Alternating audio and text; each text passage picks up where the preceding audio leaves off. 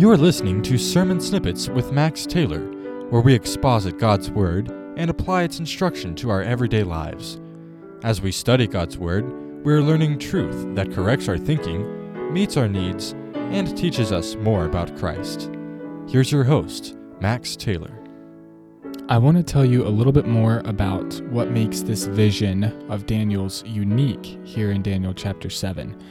Obviously, we have seen visions before up to this point in the book of Daniel, so this is not a new thing, but I want to take some time just to draw out some of the uh, things that make this vision unique to Daniel and to his book. So, just remembering back in Daniel chapter 2, we read about Nebuchadnezzar's first vision, and he expected the wise men to be able to uh, interpret his vision. Obviously, the Chaldeans gave their excuses and told the king how unreasonable his request was. And then Daniel was able to interpret the dream, the vision, by God's help.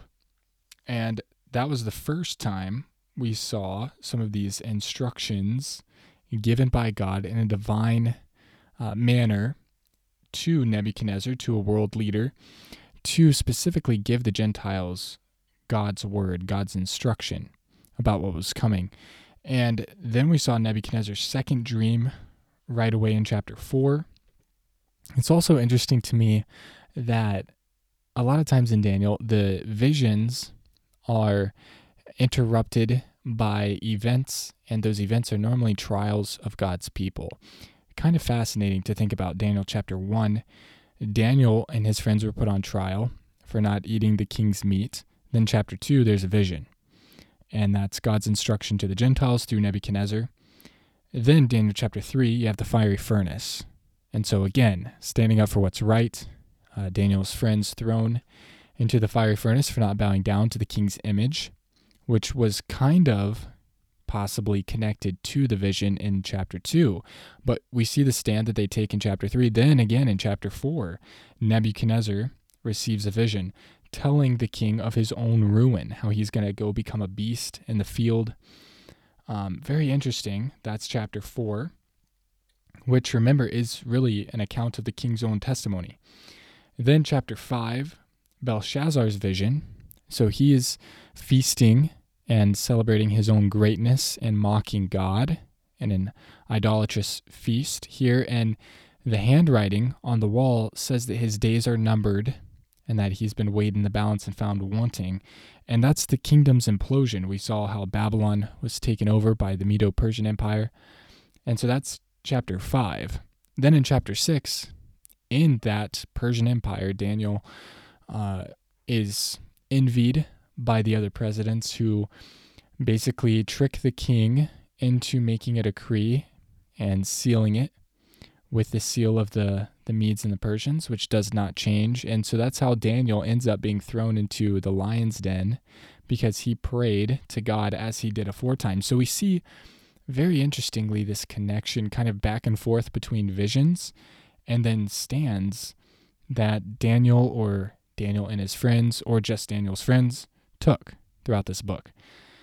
And we've mentioned this before how there is that connection of what God reveals to his people and even through other sources that are in contact with God's people and those same people their decision to stand for what's right.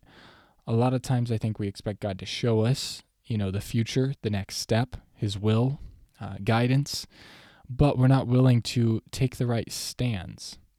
And a lot of times god isn't going to show us that if we're not willing to stand up. See, there's a there's a price for understanding God's will, for understanding God's word, and that price is obedience. And because Daniel obeyed, I firmly believe that in God's will, how God divinely orchestrated this, because Daniel's choices repeatedly to do what's right, to take stands, not to back down, to be on the right side, God showed him his will. God gave Daniel some incredible insight into the visions of Nebuchadnezzar, into the vision right there in front of Belshazzar. And today, his own vision that we're going to see, Daniel's vision himself. And I think that's very instructive for us today. What what side do we need to be on? What stand do we need to take? Because very often I think God withholds uh, instruction or revelation or understanding of his will because people are not willing to take those stands. So we've seen visions before in the book of Daniel, but here in chapter 7 is the first vision that we're given that was directly to Daniel. So let's read the first two verses here. And I know we we jumped into this last time and our point was really last week how God is working in the background, which is so comforting to think about that we are not, you know, living this life on our own, but God is very active and God is at work and we can we can have confidence in that. In the world around us in the events that are unfolding that we are living in God is very much at work. So we're going to see here just reading verses 1 and 2 of Daniel chapter 1 or I'm sorry of Daniel chapter 7 verses 1 and 2 it says in the first year of Belshazzar king of Babylon Daniel had a dream and visions of his head upon his bed then he wrote the dream and told the sum of the matters. So let's pause there. Remember, we're jumping back in time because this is, as it says, the first year of Belshazzar. And we just mentioned Belshazzar's kingdom imploded. That was recorded in Daniel chapter 5. So chronologically, we have to kind of jump back in time, and now we're being told of this vision um, because now we're ready for it. Now that we've got the context leading up to this point, this is the vision that God gave Daniel. And again, there's some amazing contrast between Daniel's vision and the vision that God gave Nebuchadnezzar. And I want to actually read um, a quote on this from John Phillips in his Exploring the Book of Daniel expository commentary here. And this is from page 111. And so, c- contrasting and comparing these two visions, the vision that Daniel's having now and the vision that Nebuchadnezzar had. Remember when he was told that he was going to um, first, you know, he was represented as that um, head of gold and the in the image, and then second, he was told how he was going to go be a beast of the field. So those are talking about kingdoms, you know, God working in those the kingdom of Babylon and other kingdoms. But so I'll read this quote from John Phillips. He says both visions were concerned with the course of Gentile world power down through the ages, the chief difference being one of perspective. The heathen monarch envisioned such power as something glorious, something to be put on a pedestal and worshipped. The saintly Hebrew prophet saw Gentile world power as something bestial and dreadful to behold. Nebuchadnezzar saw the Gentile world empire as a vast um, human image, well proportioned, intelligent, godlike, and splendid, the substance, strength, and the scenarios were varied, but the symbol was one of complete whole. Daniel saw the differences between the empires and saw their true characters as God saw them. Um, and he goes on and he says, Moreover, altogether the empires succeeded one another in inevitable march of history. Daniel saw them all at once, the way God sees the passing events of time. I think that's very interesting because, as we read last week, um, Daniel sees these beasts, you know, and, and he sees them described as uh, animals, and you know, there's the leopard, there's the the beast that he even has a hard time describing. There's horns, you know, and these are all cruel, uh, crude, animalistic figures that Daniel is seeing, and that is really how God sees the world empires. You know, when man looks at power and and a regime and an empire you know, we see something glorious, something powerful, strong, magnificent. You know, look at what this world leader has built up.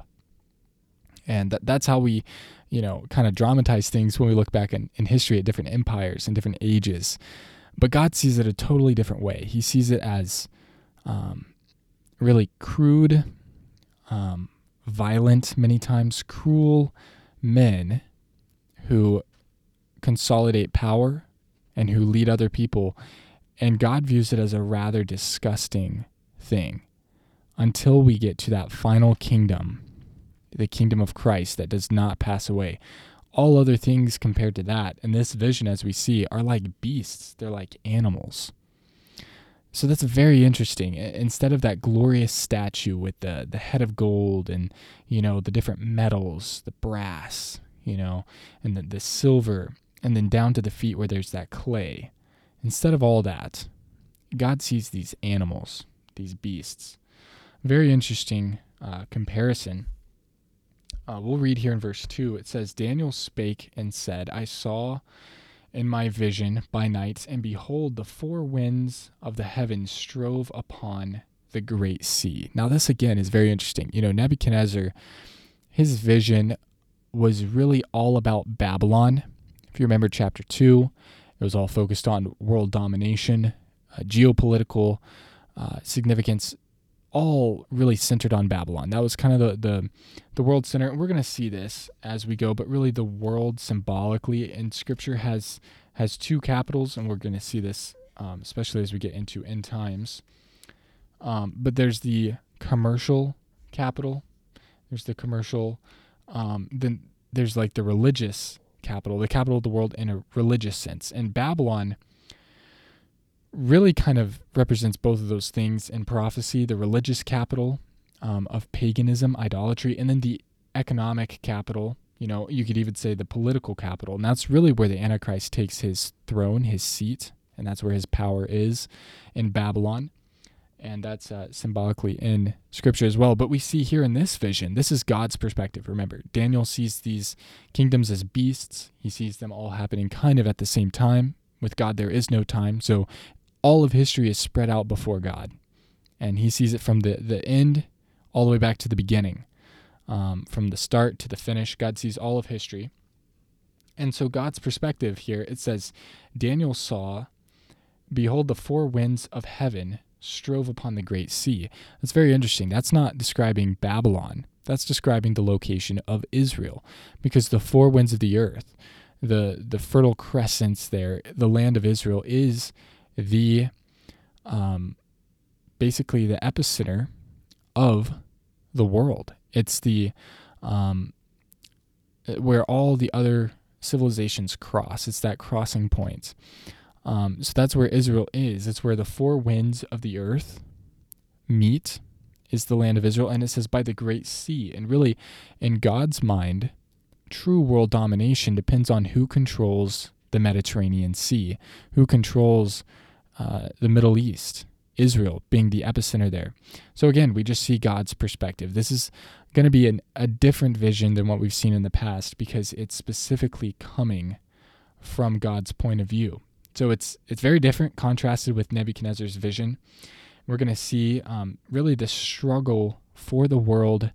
And again, this is written to the Gentiles, but it's pertaining mainly to the Jews. So these kingdoms are the ones who took possession of Israel, these world leaders, these men, going all the way up to the Antichrist, and it's describing the times of the Gentiles mentioned in the Gospels. So we'll continue to unpack this and kind of dive into this vision in the upcoming weeks. But the, the real point of this chapter is a focus on Christ's kingdom. That's the only thing glorious in this chapter because, you know, the ram stomps on the goat and these kingdoms are just all destroying each other. But in the end, Christ, He's that unmovable, unbeatable kingdom. He's the true ruler in righteousness, the true glorious uh, kingdom among men. So just imagine what God's kingdom will be like. That's what this vision gives us a glimpse of. And I can tell you, God wins in the end. It's not a battle between man anymore. God is victorious. So we'll pick up with some more information on this vision continuing next week. Thank you for listening to Sermon Snippets. If this Bible study is a help to you, consider downloading the weekly episodes or sharing this podcast with a friend. Until next time, remember that God's Word is perfect, and it's everything you need to live for Him.